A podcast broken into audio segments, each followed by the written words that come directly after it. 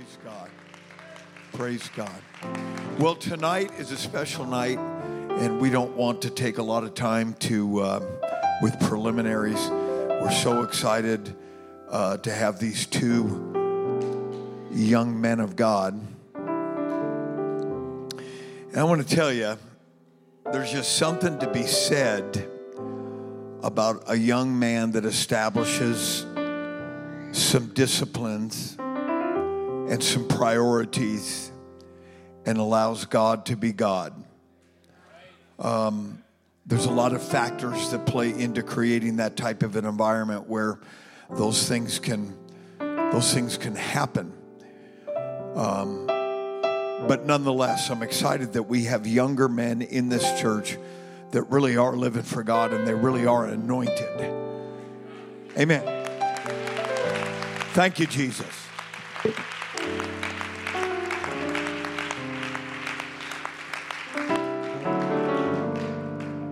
Brother Georgie Rodriguez was not only a champion Bible quizzer, and that takes a certain amount of consecration and dedication all on its own. But um, I just detected a little something different about him with the very first devotional uh, that he presented on our um, YouTube channel, our morning devotionals, and I just I could just really sense that God's hand was on this young man. And so we want to give him a cornerstone welcome. Let's put our hands together. Brother Georgie Rodriguez.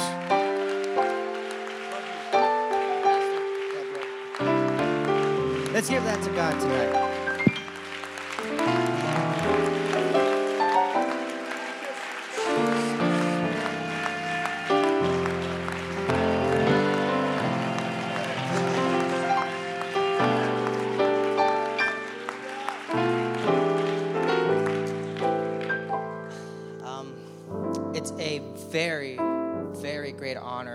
To be asked to stand behind this pulpit and speak what I believe God has put on my heart to the rest of you.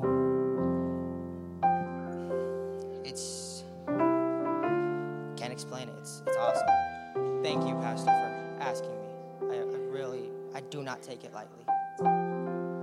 Um, let's get right into it. Uh, Book of Exodus, chapter number three, verse number eleven. While you're turning there. Uh, I'd like to thank, of course, Pastor Mayo, Sister Mayo. You guys are amazing people. Just absolute gems. I'd also like to honor Brother Logan Sargent, my youth pastor, Sister Carissa Sargent, his wife, doing an amazing job with the youth. Great people. Of course, my parents. Needless to say, I wouldn't be here without them. Exodus chapter 3 and verse 11. And Moses said unto God, Who am I that I should go unto Pharaoh, and that I should bring forth the children of Israel out of Egypt? And he said, Certainly I will be with thee, and this shall be a token unto thee that I have sent thee. When thou hast brought forth the people out of Egypt, ye shall serve God upon this mountain. And Moses said unto God, Behold, when I come unto the children of Israel, and shall say unto them, The God of your fathers hath sent me unto you, and they shall say to me, What is his name? What shall I say unto them? And then uh, skipping over to chapter 4, verse 1, it says, And Moses answered and said, But behold, they will not believe me, nor hearken unto my voice, for they will say that the Lord hath not appeared unto thee. And then skip again down to verse 10. And Moses said unto the Lord, O my Lord, I am not eloquent, neither heretofore nor since thou hast spoken unto thy servant, but I am slow of speech and of a slow tongue. And the Lord said unto him, Who hath made man's mouth? Or who maketh the dumb, or deaf, or the seeing, or the blind? Have not I the Lord? Now therefore go, and I will be with thy mouth, and teach thee what thou shalt say. So I, I'd like to talk to us a little bit tonight on the thought of no excuses. You may, you may be seated.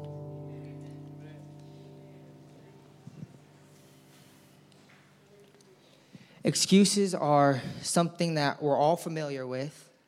We've all used them. Seems here Moses was a master at that. God had just spoken to him and told him that he wanted him to go down to Egypt and bring out his people because he had seen their affliction, heard their cries, and wanted to deliver them. And Moses responds by saying, Who am I? Why me? I'm a nobody. How can I go down to Egypt and talk to Pharaoh, who, for all he knows, probably still wants him dead, since the last time he was in Egypt, he was wanted for murder. So there was probably some fear that if he did this thing that God was asking him, he could die. That coupled together with the fact that even if he doesn't die, he'll still have to lead an entire nation out of Egypt. So that probably made him less than thrilled to be hearing from God at that moment. So he voices all his opinions to God, and God tells him, Don't worry, I'll be with you. Moses says, Okay. But what if what if when I come to them and tell them that you've sent me, what if I ask them what your name is? What do I tell them? God t- gave him an answer. He said, Tell them, I am that I am. Tell them, I am has sent me to you. And on top of all that, he instructs him on what to say, who to talk to, and how to present himself to Pharaoh. And promised him that he would raise up the Israelites in the process of tearing down the Egyptians. Any sane person would have probably accepted that and stopped talking. Moses was determined not to go down to Egypt, and despite all of God's assurances, was still not convinced and asked, What if they don't believe me? Or what if they don't listen to me? What then? So God answered him, giving him not one, not two, but three different signs to show to them should they not believe or listen. But still, it's not enough for Moses, who comes up with yet another reason he shouldn't go, saying that he's he's not eloquent, he's slow of speech, he's, he's not good at, at speaking, especially in public. I found it slightly amusing that he decided to use this excuse that he's not good at speaking while he's talking to a guy that he can't see through a bush that's not burning up.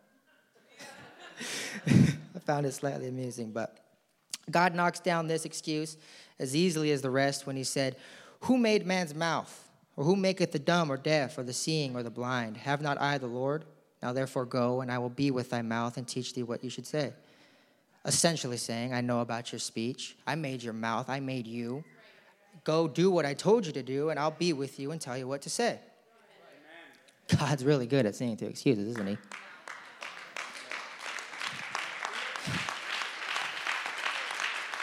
So, as I was preparing to speak tonight and as I was seeking God in prayer, he, he really began to opened my eyes to all the excuses that I've made in my walk personally, because just a disclaimer, I'm speaking to me more than anyone else at this moment. All these observations, all this is stuff that I've noticed in my walk, and since I'm human, I'm assuming others probably have had similar stuff happen to them. So, two most notable excuses, especially recently, are I'm too young and I'm not ready. This came to the forefront when Pastor told me he wanted me to preach since I don't know how many of you know this, but I'm only 15. So it was only a couple years ago that I got serious about living for God. I'm still young, still not ready. But even as God showed me those, he began to show me all the all the smaller excuses in my just my day-to-day life.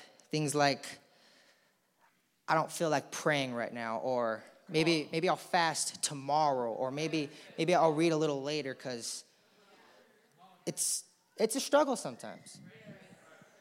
So I, I began to I, he began to show this to me, and I began to to think about it and try to figure out what my motives were and what was driving me to make these excuses in the first place.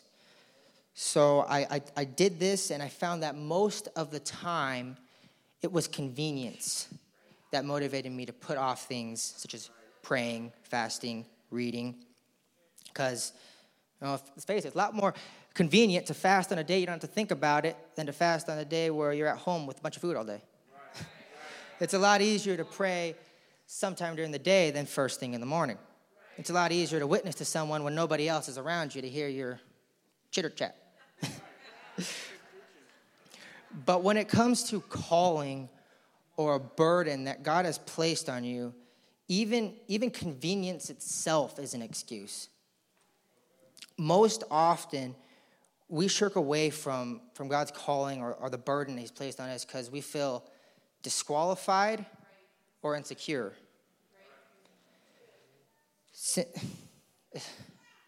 We think that since I'm not a great speaker, I can't speak at all. Maybe once I get, once I reach a certain level, once I'm good enough, then I can speak. Or, or maybe, maybe I'm not that good with kids, so maybe after I have a few kids of my own, then I can join kids ministry or, or whatever it may be. We, we usually forget that God likes to work through our weaknesses, especially me, because I've forgotten this many times. And because He knows that if He were to go through our strengths, we'd get puffed up with pride pretty easily. We'd forget that He brought us up and that He's using it and He's doing it.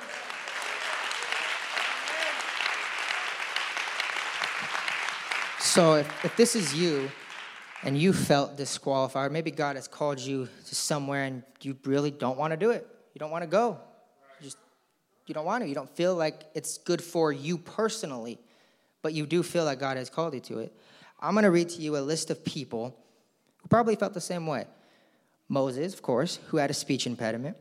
Gideon, who was afraid, and as he said, the least of the least. Rahab, who was a prostitute. Jonah, who ran away from God. Jeremiah, who was a youth. The 12 apostles, who were unlearned fishermen and even Paul, who was a persecutor. It's a small list, but nonetheless makes the point. So now I'm gonna I'm gonna ask all, all of us, all of you, me, a question. What is your excuse?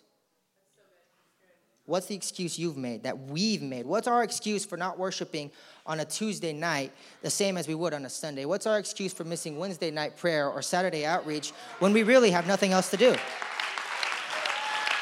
What's our excuse for not giving everything that we have to give?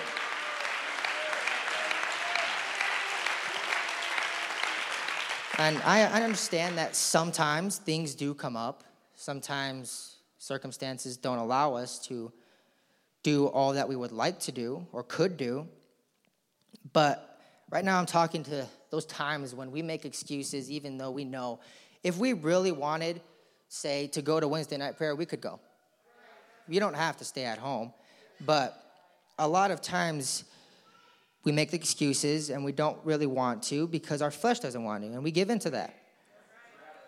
Theodore Roosevelt once said, Nothing in the world is worth having or worth doing unless it means effort, pain, and difficulty.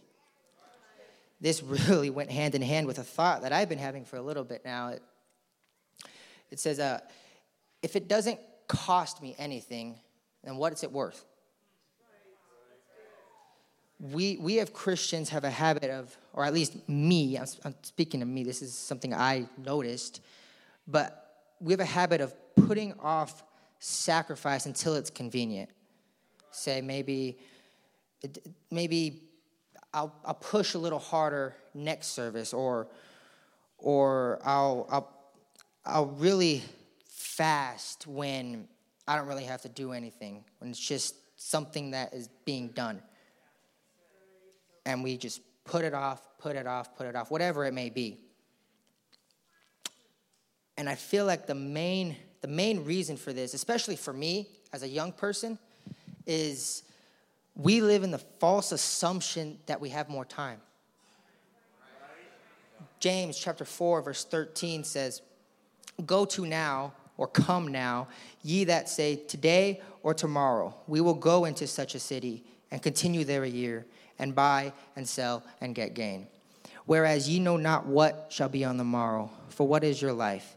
It is even a vapor that appeareth for a little time and then vanisheth away. For that ye ought to say, If the Lord will, we shall live and do this or that. And I feel like what we really need to do, especially especially in this in this time in these last days, is to live every day like it's our last. We, we need to we need to pray and, and reach and push every day like we don't have another tomorrow. If we were to do that, imagine all the people we miss daily at the grocery store, gas station, Walmart, whatever. the people in our schools. We miss so many opportunities in favor of, I'll talk to them tomorrow. I'll see them next week. When really, we're not promised tomorrow. We don't know that we could go home and die in our sleep. We could have, be in an accident and gone just like that. We do not have that much time here. And that's something that we have really taken for granted, I feel like. But when God calls you, and I'm, I'm almost done, but when God calls you and places something on you,